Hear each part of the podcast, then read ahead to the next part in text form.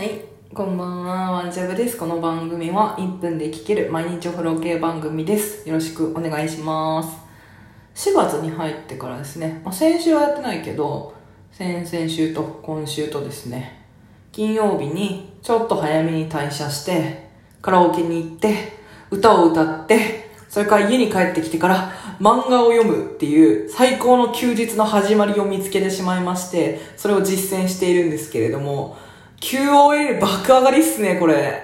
いや、やばいっす、マジで。幸福感が。うーん。